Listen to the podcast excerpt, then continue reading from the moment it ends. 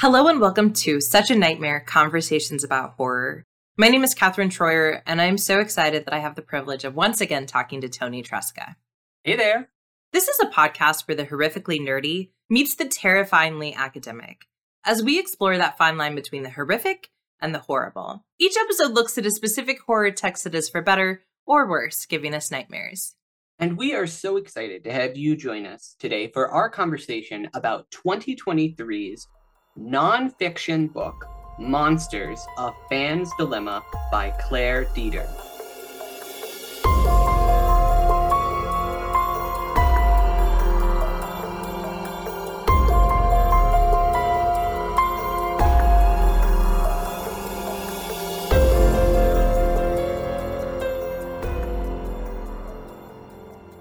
This is our first nonfiction book. Woot woot. I know, terribly exciting. And I told you before we started recording, but I feel like it should be on public record. I'm so sorry that it took me so long. You were like, please read this book. And I was like, I'll get to it someday. And, and of course, the best way to get either of us to read a book is to make it be one of our podcast books. It's a it's a surefire it way to get us to to guarantee that we will read.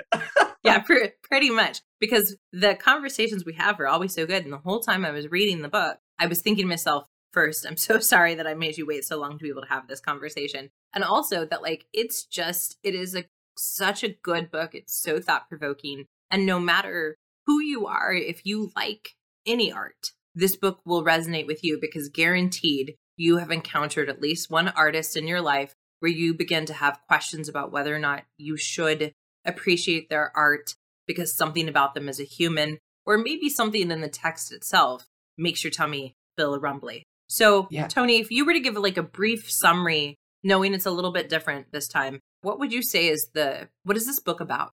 It's I guess it's fundamentally about this question of can you separate the art from the artist? And why is that a question that we care so much about? And why does it occupy so much space within our cultural conversation within the zeitgeist. I mean, you don't have to go far without running into some like think piece on cancel culture about why it's either the best or the worst thing in the world. We've kind of, she mentions explicitly kind of a rundown of like this heightening uh, during the Me Too era where these issues that have been around forever, she says, they're not like new things that are happening, but the only difference is now that people kind of care. It kind of is yeah. kind of a, is a key word uh, throughout is that there's just more attention being placed on this. However, uh, I think one of the things that she really powerfully argues is that perhaps by insisting on this label of monster and this us versus them, perhaps it's still giving um, these people a lot of power and allowing them to like really control the story and place themselves at the center of these narratives. And so she kind of runs down uh, through these different kind of figures uh, for everybody from like Roman Polanski, Michael Jackson, J.K. Rowling to like some to like Sylvia Plath, Raymond Carver, Miles Davis, Joni Mitchell. So you really run the gambit in terms of some of the artists and genres and what their kind of output is, and also what their perceived societal crimes are. You have everything from like child rape to abandoning your child. So mm-hmm. it really is uh, kind of an interesting discussion about the malleability of the word monster and who we place it on in society. And I typically think that it is important to to not label humans as monsters because it removes what I think is a fundamental truth. One that that Dederer gets at, which is that humans are monsters, right? Like that we don't have folks that are exceptional and therefore they are monsters. We have folks that are humans doing human things. Um, and she even has a whole chapter d- dedicated to this where she says, actually, maybe the most monstrous thing is is that it's not extraordinary. It is truly just ordinary. And that's in her chapter uh, talking specifically about Lolita and the fact that Mm-hmm. This whole narrative of like, oh my gosh, isn't Humbert Humbert just such an exceptional gentleman? He clearly thinks he is in the novel. And she says, well, actually, Nabokov makes it very clear he's not special. He's perfectly ordinary. And that is the most fundamentally disturbing thing. So I actually, you know, when I started reading it, I was I was prepared to have a little bit of a problem with her use of the word monstrous, but it yeah. became so clear that that's not actually she was using it exactly in the way I think we, we should be sitting with this word. Yeah, that's one of the reasons I really wanted to talk about this book with you specifically is we've had so many conversations on and off the podcast about like our own personal definitions of monsters. And Dederer is really clear to establish pretty early on her own definition, and she challenges it throughout. But if I could just read uh, from chapter Please. two, the, how she starts. This is her chapter on uh, Michael Jackson. She says, I called these men monsters, and so did the rest of the world. But what did the word actually mean? There were these things I liked about the word. It balls out, male, testicular, old world. It's a hairy word, and it has teeth. It's a word that means something, something that upsets you. The dictionary has it as something terrifying, something huge, something successful, a box office monster. Monster took on a new meaning for me after I read Jenny Offill's Monster Department of Speculation and referring to a passage called Art Monster. The passage came to be shared among female writers and artists of acquaintance. My plan was never to get married, I was going to be an art monster instead. Women almost never become art monsters because art monsters only concern themselves with art, never mundane things. And then she kind of goes on to she kind says the word monster was seemingly more and more complicated, and yet at the same time, it seemed too simple, too easy. And that's really when she begins to push back and kind of challenge it. But she yes. sets the stage with the things she likes about it. She provides this interesting wrinkle and this complication, this term of art monster, a term I was not familiar with. Have no, you, me were you either. familiar with it? No, I, I, had a fascinating concept of this like idea that the, the greatest in quotes artists just completely devote themselves so fully to their work that they block everyone out people places morals. Right.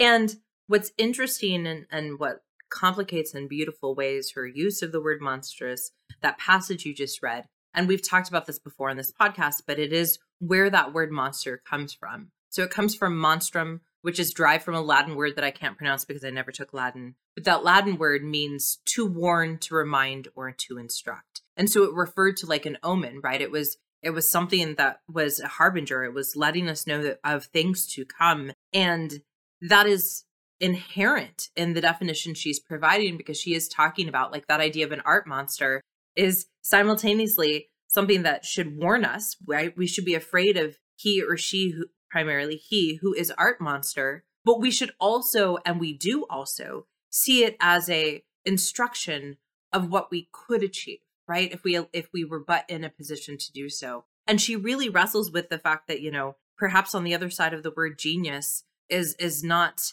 someone who's not a genius. I realize there's a word for that, but but it's monster, right? That that, that it's a two-sided coin and and they're related in really intriguing ways. Yeah. She reading again, kind of referencing this is on page 84 in her chapter on the genius. The contemporary ideal of a genius is a two headed figure, both master and servant. He presents himself as a master. That's the first thing you notice about him. The genius dominates and controls his environment and the resources at his disposal, whether that resource is paint or words or people and then she kind of also goes on to uh, she gives a lot of some examples of this um, film directors bossing around their armies kanye west's my beautiful dark twisted fantasy uh, a couple of things like that. But then she also describes this other face that a genius has a servant. A servant to what she asks? Well, and I read again here, to his own genius. His genius is a force that overtakes him, and he is powerless before it, and he must serve its demands. He's visited by a force greater than himself, something even more powerful than a muse. This is the job of the modern genius to create circumstances that are conductive to his free recipient of the energies that might rise in him or descend upon him. So there's so, a class that yeah. I know of that happens at a university, and we'll just kind of leave it vague there. That's on the creative genius. And I think this is a class that happens at many a university. But this course has traditionally really struggled because there was a version of it where it was unironic. It was let us study the great geniuses of our time. And one of those geniuses was Hemingway. Now, the course underwent a huge amount of revision because most of the people teaching that course were not white men. Or if they mm. were white men, they were not white men who identified as the type of, of men who are often allowed to be privileged to be genius. There were a lot of women teaching that class, a lot of people of color, a lot of queer folk. And so they began to say, well, maybe, maybe we're doing this disservice to to the students. And they reimagined very thoughtfully what that might mean to understand what the creative genius is. And I've watched this course evolve over the the time duration of like five or six years but importantly enough, Hemingway is still taught. Yeah. And I think that Fascinating.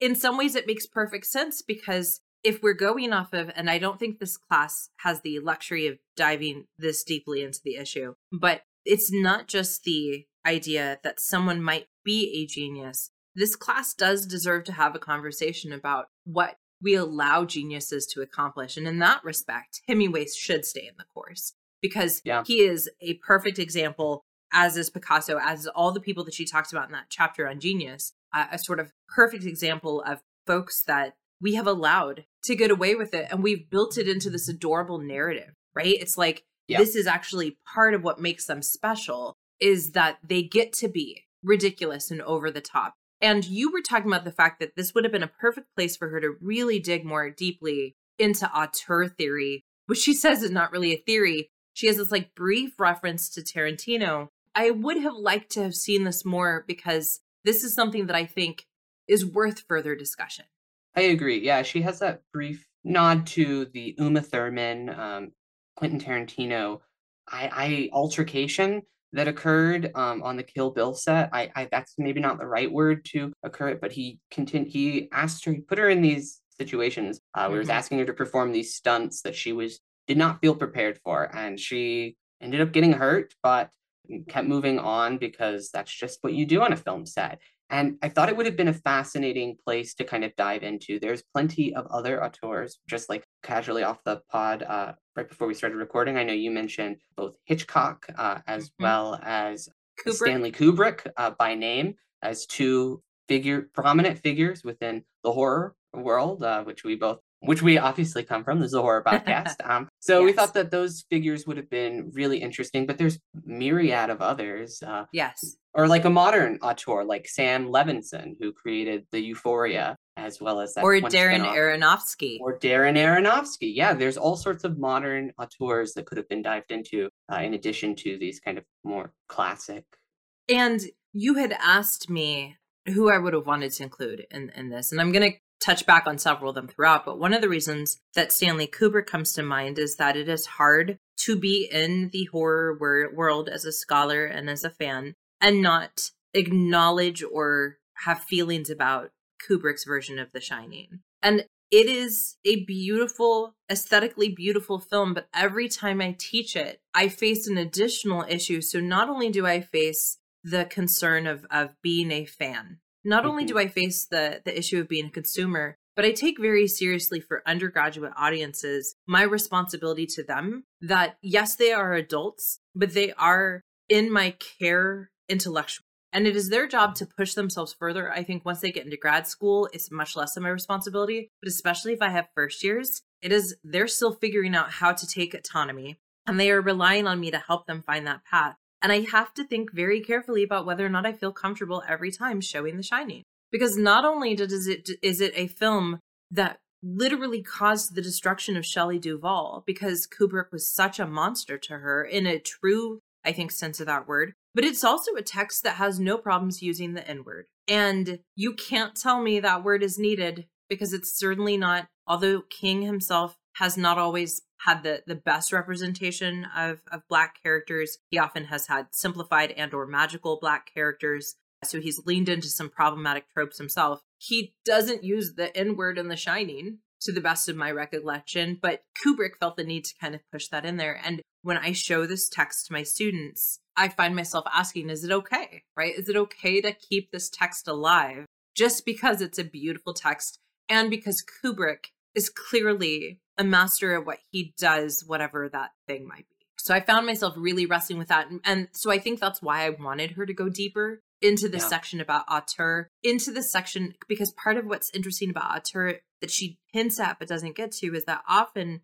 those are not just the folks that we say are, are geniuses, but they're the folks that we say changed forever the landscape of art of in that genre in that medium and she talks a little bit about that with picasso with Picasso. but I Yeah. do think I wanted to know, like, what do you do with how do you have a course, for example, and skip a seminal text, skip a seminal, and of course that word itself is so gross. Um, Yeah. author. How do you make that decision, right? And so that's what I found myself wrestling with in that particular chapter is not just as a fan, but as a scholar and as someone who teaches. How am I supposed what am I supposed to do with that? It's a really good question. And I I think that's one that Dederer Dederer wrestles with herself uh, in the book. She I was a little unsure about the kind of memoiry feel to it, yes. the kind of mixture of criticism, um, but also tying in her personal life story at first. However, I think she, particularly as it goes on and she kind of gets to some of her own personal issues that she has um, with struggles with alcoholism and ties that into this discussion later on. It, it really it really is poignant. I think it was actually a really really I, I don't know if I could have handled it without having this guidance of a fan, someone who actually does genuinely care about the art form of all of these that yes. she's discussing, as well as the legacy, the complicated legacies of these people. I, I don't, she mentions it a little bit in the start about how she's a film critic. She started as a film critic yes. herself. She's very much of that world, a big lover of it.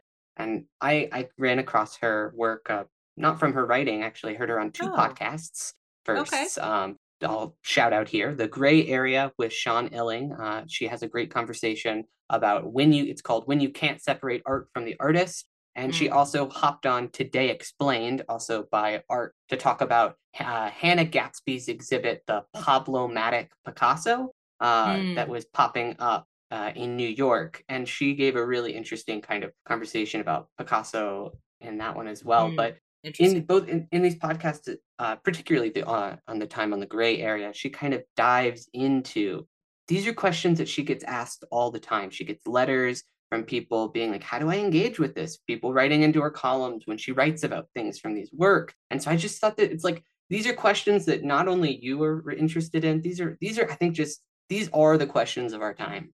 And particularly with with cancel culture which i i want to circle back to because i think that's worth mentioning in context of all this. But I, I want to emphasize what I what you said that I resonated with so completely, and that is I think she was so clever to begin with her chapter on Roman Polanski because she says, I love his movies. They've changed me. They're incredibly profound. And then she says, but here's where I'm wrestling with it. And so from the start, there's this there's a phrase she says where she said what i was hoping to be able to do was to write a memoir of the audience and then she says so what would that look like and then of course it becomes about her and the other thing i thought that was like you said a very brave and very sophisticated move that i'm not sure i could have pulled off is she she's using the word we and then she stops herself and says actually when we use the word we all we're really meaning is is i but i just don't feel comfortable not having it just be me and yeah. i thought that was just fantastic because again as a scholar we're actually told to remove uh, the, the first person altogether but that's also a defense move right because sure. when i write an article i am telling you my thoughts on it i've just now removed the i think from it and so this ways the ways in which we use language to protect ourselves either by using a collective i a collective first person or no first person is just i had never thought about it in the ways that she encouraged me to think about it. And that wasn't even her main point, which, like, yeah. how good of a writer do you have to be to have all of these profound thoughts and then these like sprinklings of other ones where you're like, just as a throwaway, that's also not a throwaway. And it just, she haunted me in terms of what she kept asking me to re examine. Yeah, I mean, she certainly does not let us writers off the hook easily. I love her. No. Her chapter nine, Am I a Monster, is like, it's a it's soul bearing for her, but also anyone who's ever been who's ever published, written, been any in type of any of these circles. I mean, I definitely resonated with May. I was like a couple. Of, yeah, I was going to say you, you, do a couple I, I, reviews couple, every so often. I do a couple of these reviews every now and then. The line where she like is like, if you sit in the if the crowd long enough, you'll let your life slip away from you. That's a thing to keep yeah. in mind. You know, uh, yes. she's like, what is it? Is it it's monstrous to hide behind idea of hiding behind these words and like just or i her discussion of just like yeah obje- objectivity is like something a concept that she doesn't seem to have a lot of patience for. Yes. I think she's right. It's kind of it's too simplistic. Just like our word monster is too simplistic being objectivity is too simplistic in that sense. So and she doesn't let us off the hook easy. She does not. And while a part of me wanted to have her wrestle with on my behalf because that's what she was doing, right? She was offering to do some heavy lifting for us so that then we didn't have to spend months feeling uncomfortable. We could just spend a few hours feeling uncomfortable reading it. But there was a part of me that wanted her to dive more deeply into cancel culture. And there's a part of me that is glad she didn't because she was saying the same thing, right? Like, in fact, she has a, a line where she says, and I, I read it on Kindle, so I, I don't have mine highlighted as I as I want it to be, but she has a section where she sort of talks about the fact that like maybe maybe it's okay that that for we decide to cancel some folks and not others that there are certain people that we say this stain is too great and it ruins the tapestry and there are others that we say you know what? I'm okay with this stain. And i remember very distinctly i met someone once that i was a little it was one of those conversations where like halfway through you realize that you have to start schooling your face in a way you didn't know you were going to have to do at the beginning of the conversation.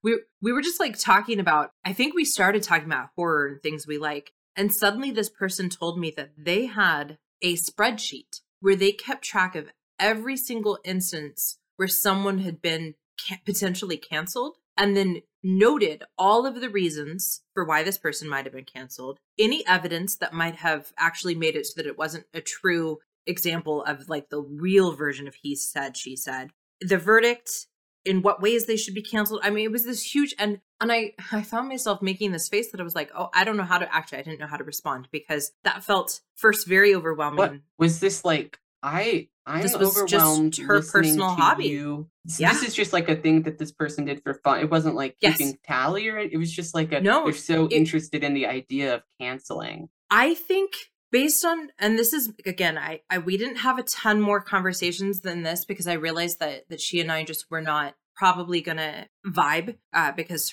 her level of intensity which is well deserved uh, was not going to be my level of intensity about this but my impression was is that there was an element of her doing it to also make sure that she was safe right that she mm. knew who and who was not allowable. Now, maybe I'm wrong uh, in that, and if this person just happens to stumble on this podcast, which I doubt, but you know, I'd be happy to have that clarified for me. But that was, it seems to me that it would be hard to not have it serve that purpose, to have it be yeah. this real way in which you can, and that's what she was doing is she was quantifying it. Yeah. She was taking what is objectively a quality based thing and making it a quantity based thing. And I think she would there. enjoy, I think it'd be helpful for her to read this book. Yeah, there's this line in there with the author in that same chapter. She's like talking to a male friend, and he's like, "I, I was a woman, I would be filled with like righteous anger. Like yes. every second of every day, I see my daughter doing it, and I feel like that's right. I don't know how to help her, no solutions, but that's the way to be." And you're just like, "Oh, that is." and that quote yeah. was in reference to him first saying, I don't give my family the time that I should. That's right. You're right. So he said, I don't correct. give my family the time that they should. I am not available. I am my own art monster. And then he said, and my daughter has every right to be upset about it. I too would be filled with righteous anger. But there was nowhere in there where he said, so I'm going to change, right? So I'm going to make a difference. That was just clearly not something that he was very invested in at all, which, you know, is a thing. Yeah. So, you know, like, what do you do with it? And I don't I don't know. I don't know what you do with it. And I I think it's a it's a really open question and it's not e- as easy as just being like I, I really I have another section I really thought was fascinating was her highlighting Steve, Stephen Fry's um, kind of response to his uh, his love of Wagner, but his like oh, he's got a little touch of anti-Semitism, which just like ruins the whole thing. And yes. he, uh, he, like, I love how uh, she's like sets this up. I don't mean to make light of Stephen or anything. He was brave to like talk about these complicated feelings before this was a thing we were all talking about and go on record. But that idea is she calls out is like a little bit wrong because like another he goes on to be like i think if i could just have a conversation with him today i could explain to him why it's just rational to not be uh, anti it's you wouldn't be you wouldn't be anti-semitic today. I could just talk to him and it's like this critique of this liberal idea of progress and constantly moving forward and that you can reach this kind of yes. perfect kind of world and thing. I i don't know. and then she says really, oh, go ahead, but as yeah. long as our world is burning which it is literally and figuratively as long as we continue to need to have these revolutionary quote revolutionary mo- moments where we acknowledge just how many people are victimized every day could any of us really say we wouldn't we would have been the people who would have not been whatever in that time right we would yeah. not have owned slaves we would not have been anti-Semitic. We, We would wouldn't have turned have our back beaten on the women. Jews. Exactly. Exactly, Yeah. exactly. And yet, unless you are doing that today, because we're not that much better. And I thought that was a really important point. This this idea of this sort of liberalist belief that we have gotten better. And of course, there were studies that when Obama was president, where where people were saying, "Oh yeah, we're not racist anymore as a nation." Clearly, Hmm. and it was like, what an intriguing idea that you have introduced into the world that's very, very false. And of course, by setting everything when she does uh, in, in America's political landscape of both Trump becoming president and the Me Too movement, Yes. which are not happening outside of uh, each other, uh, you know, she's saying, like, can we actually say that Wagner, who clearly said, I know what the alternative argument is, Yes. it's just wrong. It was like you know- liberal bedazzlement. Yes. Um, he was like anybody who just thinks about it. it. I'm just like quoting him. He's like really open about his beliefs. Yeah. He's not like he's not. This is not something he just like casually like was like. I No. don't. I don't. I don't like Jews a little bit. No, this guy's the worst. He's like actively believes they're inferior. But it's not like this little thing about them, and it's not like. Unfortunately, it's not like those views are not still around today. And I think that she later in that same chapter, she's like, "That's why the Access Hollywood tape was so shocking to us as a society. Not because we don't all deep down know that these things are still happening, but because that it could happen so blazingly and openly, and that we would still then elect this guy to the highest position of power in the world. Yes. It hasn't changed that much. It hasn't. And I think what was lovely about using Wagner as an example is that there are so many other folks that it's it's easier to cast blame on they just didn't know better, right? And that is a very flimsy excuse always, but because no one ever knows better. But like again, he, he like you said, he's not casually dabbling. He's like, after having done extensive research onto why the other group is wrong, let me tell you why I continue to be anti-Semitic. And yeah.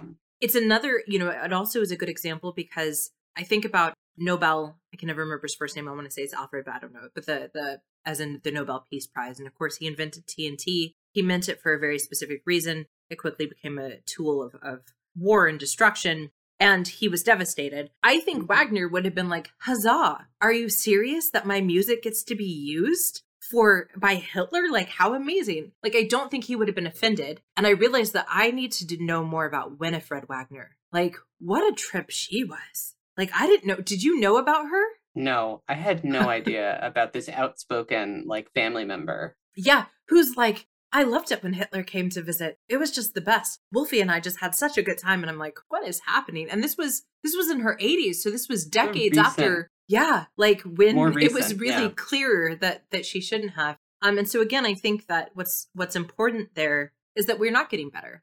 we're not getting better these feelings aren't going away and like just because you're you it also gets this idea just because like some people are uncomfortable with these things you are going to have to grapple with this idea that this is never going to be a problem to some people. This is No. never going to cross their mind. This is they're never going to think twice when michael jackson comes on the radio. Whereas like I don't know. I, anytime I hear Michael Jackson, I at least have. I'm like thinking about the documentary now, at least a little bit. I don't want to. She says, I, I don't really want to have, be having these thoughts, but it's kind of hard not to. Yeah.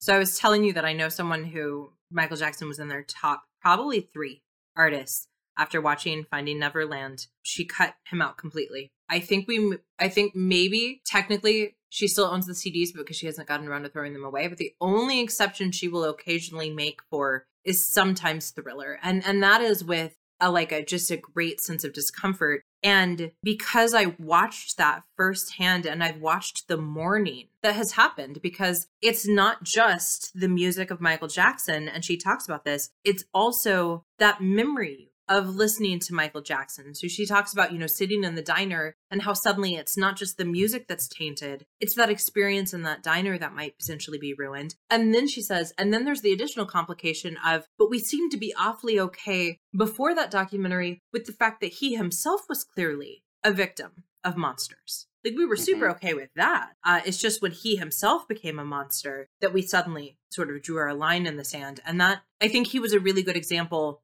of of just the grayness of it and the what are you supposed to do, particularly because art and literature and film, you usually have to go to those to experience.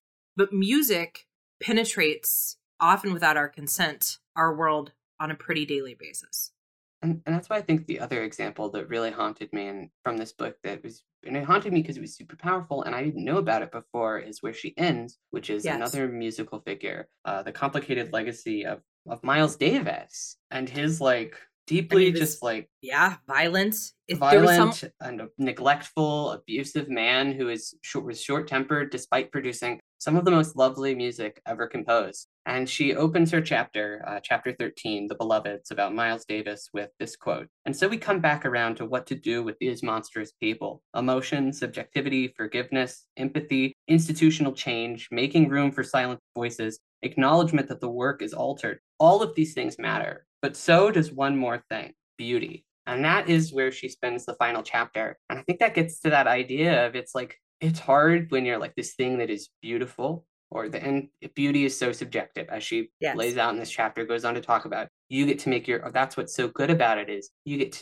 that's so good and so complicated about it is that you get to make your own definition of what's beautiful and what is beautiful to you no guarantee will be beautiful to somebody else and so then to have go on this journey where this thing that you find beautiful gets shattered, tainted, broken. Just you look at it in a different way. It, it complicates the simple, like dualistic way that you look at the world. And that is a feeling that is not simply resolved. And she doesn't resolve it simply. Yes. I don't think there's any way to, uh, but yeah. because she says if beauty is subjective, then so too is is ugliness and so what some of us may consider to be that stain that we can't abide for others just becomes something that either we can look past or maybe for a select few becomes part of the fabric itself um so that mm-hmm. person i mentioned miles davis is probably in her top 10 artists i'm not sure she knows that he was to quote dederer uh, an erstwhile pimp i was i was struck by that phrase because i was like what does that mean I don't know, but I also know that that might not be that might not be her line, right? That that, that might not be the thing that, that she's willing to see as quite as ugly to cut him out of her world uh, in the way that that she has made that clear line in the sand. Um, and not her in this case, but for a lot of us, right, what we deem as being the thing which is too ugly, it has to do with with our own intersectional identities and and those things that that we feel are, are sins worth not forgiving and this is when she goes back to to nabokov and, and good for her for having read lolita a second time for having yeah. asked herself could i have read it wrong or could i have read it in a limited way as a 13 year old and then being like yes absolutely because i was 13 uh, yeah. but she talks had, about the fact yeah we've talked about lolita a couple times on the podcast before in reference to other things yes uh both but both of us haven't read Lolita. Have not. In part, I haven't watched I, it either. No, I haven't either. And it was in part because I was afraid that it was going to just make me feel so icky, which it's supposed to, but it was yeah. going to make me feel icky for the wrong reasons. I was very convinced, but again,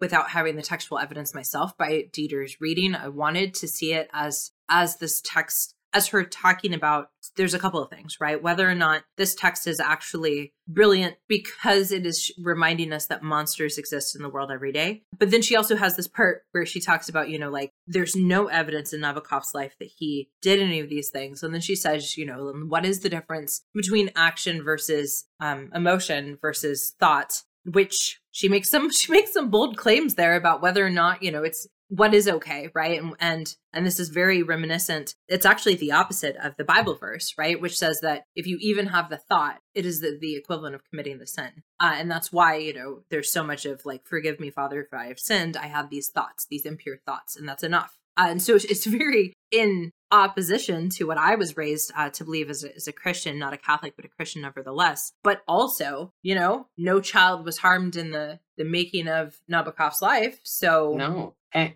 and I, I she gets to this idea she's like is it monstrous just because he talks about the thing that like we watch like old men do all the time? Like is it just is it more monstrous to call it out and draw attention to it or yes. is it more monstrous that we all ignore it as a society like we were talking yes. about before i was like yeah i was like i I, when I read that, I immediately just thought about Jerry Seinfeld and how, and I didn't and you, know and, what you were referring to. And I was referring to this time uh, when it's kind of height of his career. He just he could have had anybody in the world. He decided to date a high schooler publicly, and and it's not he's not like the exception to the rule. The no. comedian Dane Cook, who has made a sort of life of being that bro. He's 51. His wife of six years is 24. And when you hear when he says they started dating, it's it's clearly when she was about 16 again.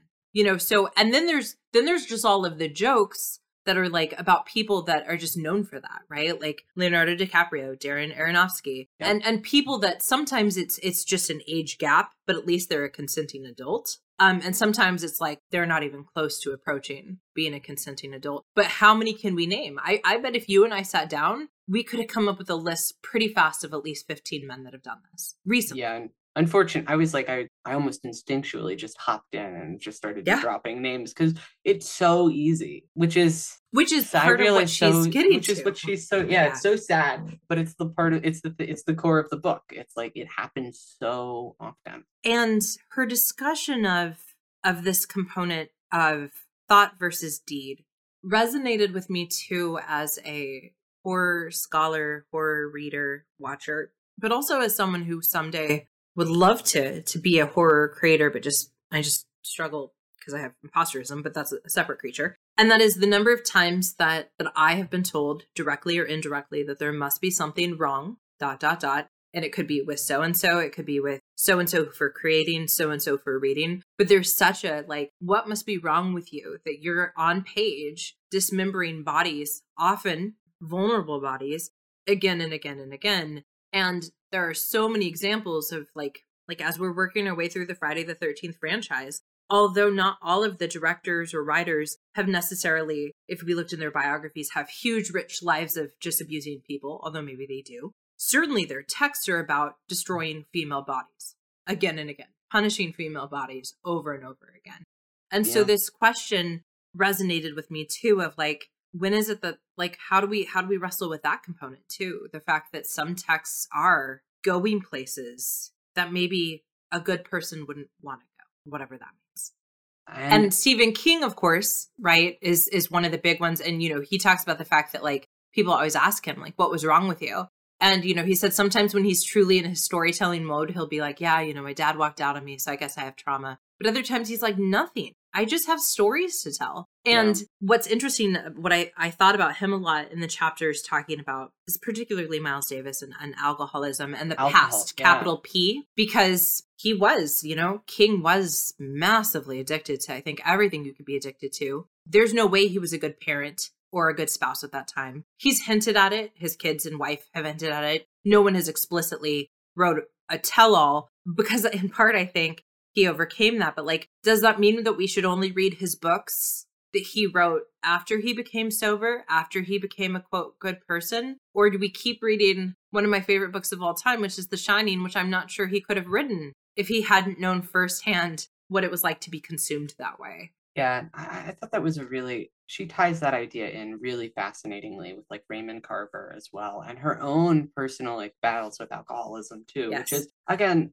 a, maybe a subcore of the book too honestly is like this idea she's clearly wrestling with this idea of like do you only get forgiven like are you only like when what how do you get forgiveness if you do do these things like we will make mistakes like she's pretty honest i I'm honestly probably more honest than most of us are about the yes. mistakes she's made and how that's like and so i think if we the label of monsters is too simple for like a situation like that and she clearly worked through it. So did Raymond Carver. And there's arguments on both sides. If like, and I thought that was interesting too, if the work got better or worse after the alcoholism. Because there's this other idea tied in there that like you can, it's like that spark. It's that thing that gives you life. It, it's that that monstrous thing that gives you that genius to create. Yes. Uh, and you kind of do. It's you give it, you trade that up in order to be good, to be forgiven. Can you be if you're if there's this idea if it's permanently tainted? if that's how if the world really is that black and white and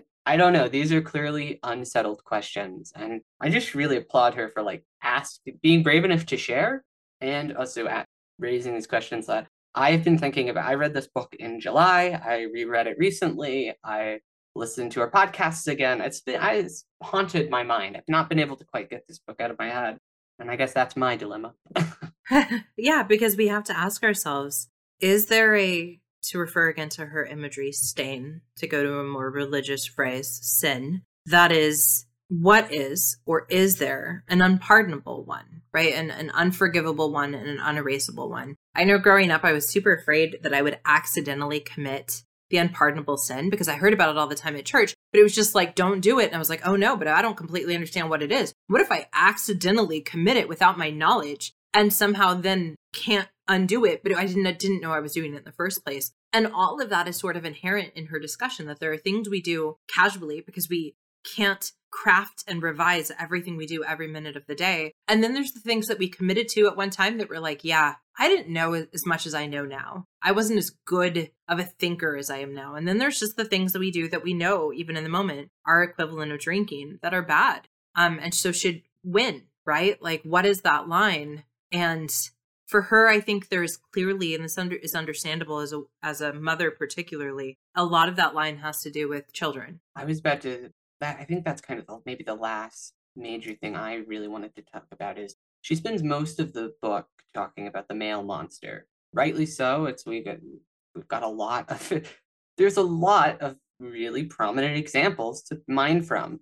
And she really comes to I'm not sure if I 100% agree with that, but she really comes to like this there's only two ways that a woman can kind of really be considered monstrous within our society. There's a myriad of ways that men can be monstrous, but mm-hmm. we really only punish or like say women cross that line in two ways.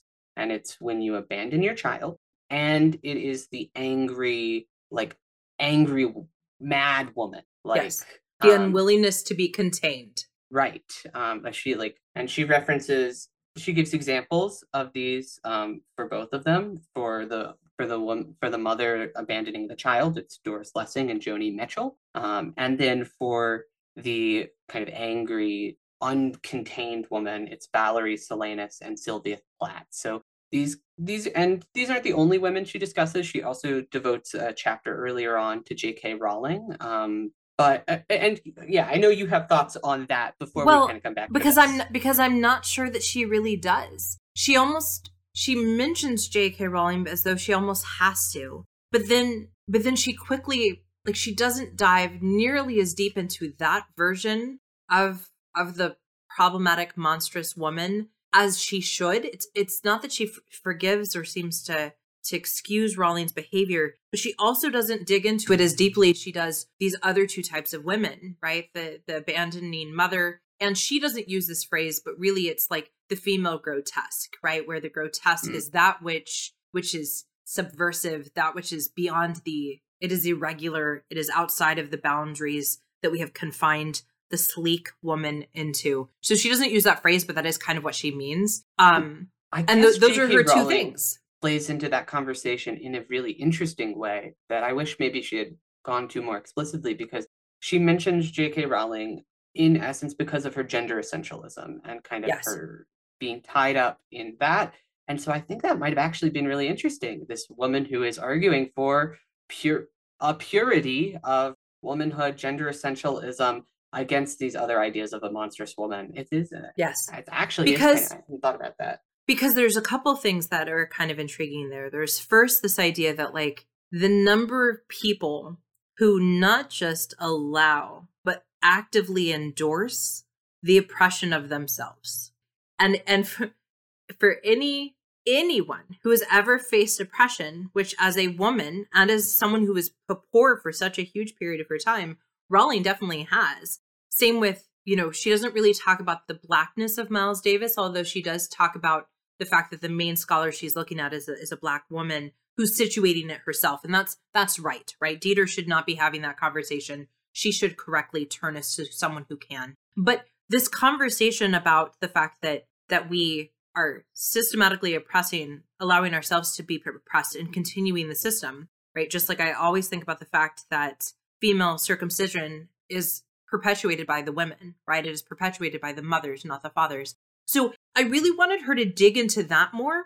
This this idea that, you know, she as a woman did this, but also like you said, while she is not being blamed for being for having abandoned her, her biological children, there is an implicit, if not sometimes explicit narrative there that she is the mother of of Potterheads, right? That she she created a family and she said all of you are welcome This is a family where everyone belongs, except for, it turns out, several of you. And how much of of that idea of that that narrative of family and belonging is centered on Rowling being a woman and a woman's quote job being to be caring and nurturing so that that narrative is one that can only be maybe people were only as upset as they were not just because what she did was deplorable but because they expected more from a woman who should be inherently welcoming and motherly so I wish yeah. she would have tied it in more to those chapters instead of having it almost be this weird outlier because I yeah. wanted more discussion about that. Yeah, I do feel it was weird that she didn't engage. I thought she might have come back to J.K. Rowling in those Me later too. sections,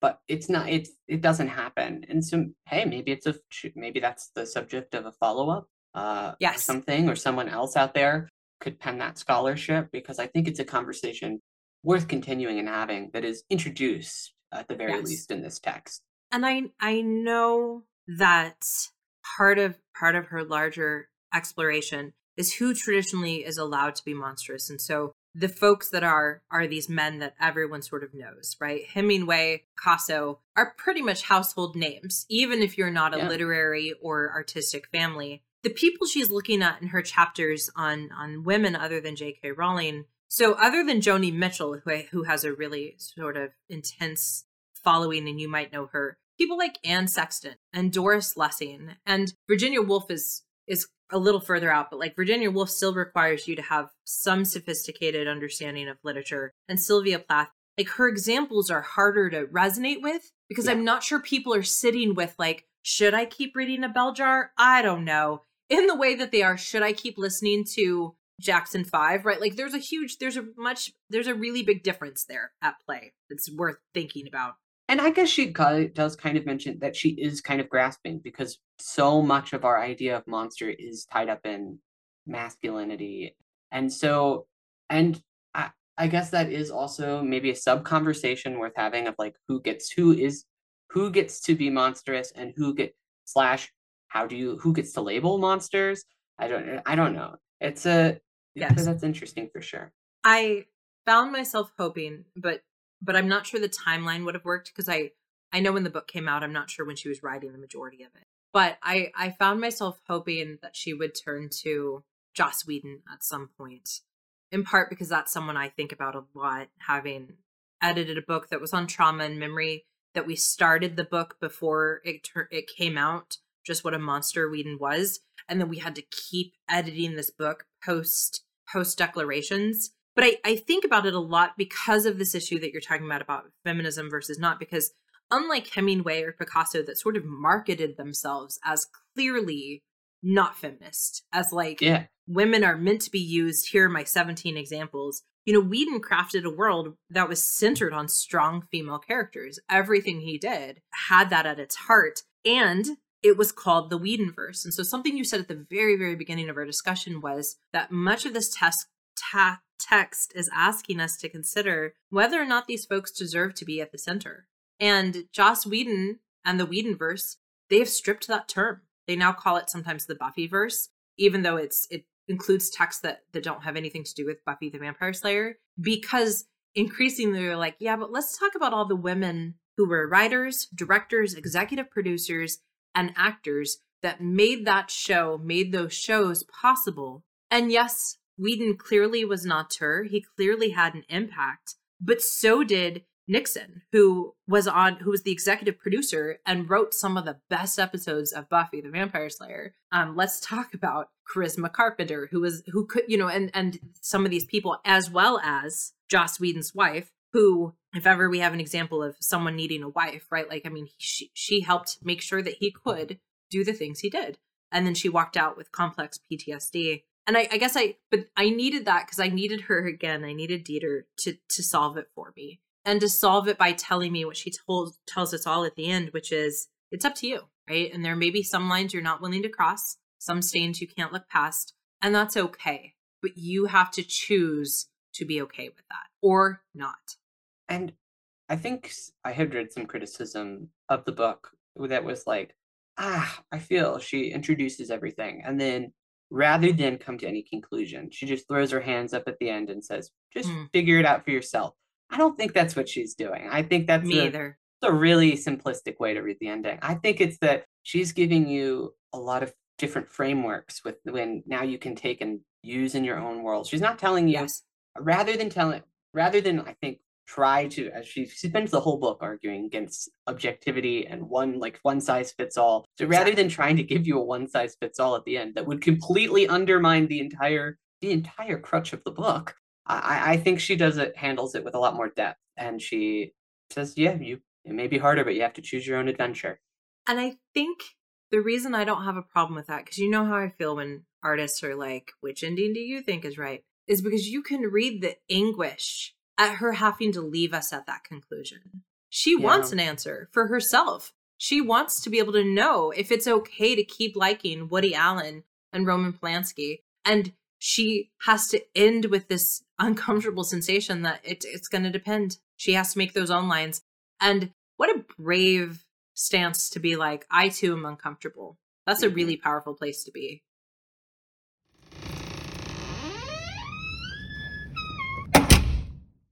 Thank you so much for joining us for our conversation. We cannot recommend highly enough that you pick up this book by Claire Dederer, that you read it yourself, that you allow yourself to wrestle with these really tricksy questions, because undoubtedly there will be a moment, if not many moments, like there were for Toni and I, where you're going to hear your, your own voice, or sometimes a thought that you didn't even know you needed to have that suddenly you can't escape. And it's just a fantastic book. And it's really, I think, relevant for people who also are, are fans of horror because that's so much of the baggage, right? It starts there with Roman Polanski. We're going to make a, a big pivot uh, from having this really theoretical conversation to continuing our conversation of the Friday the 13th franchise, all of whom also think that they're geniuses, right? So there's our connection. But Toni, what film is next? It almost feels sacrilegious, but we're we are going to be talking. Um, we're going we're going to go back to the Friday the Thirteenth franchise to talk about 2001's Jason X, also known as Jason in Space. So I have seen this one, but I saw it back in like the early 2000s. I think this is one of the first Friday the 13th I've I've saw. I'm I'm excited to see what happens in my repeat viewing of it. But I do think you're right. Sacrilegious might be as close of a word as we can get to. I- but that's what this podcast is about exposing us to things we didn't know we were going to get to see. So please watch that film. And quick shout out to Jackson O'Brien, who makes all of our dreams come true by doing phenomenal editing. Thank you so much, Jackson. And to all of you, thank you for listening to our nightmares. and have a spooktacular day.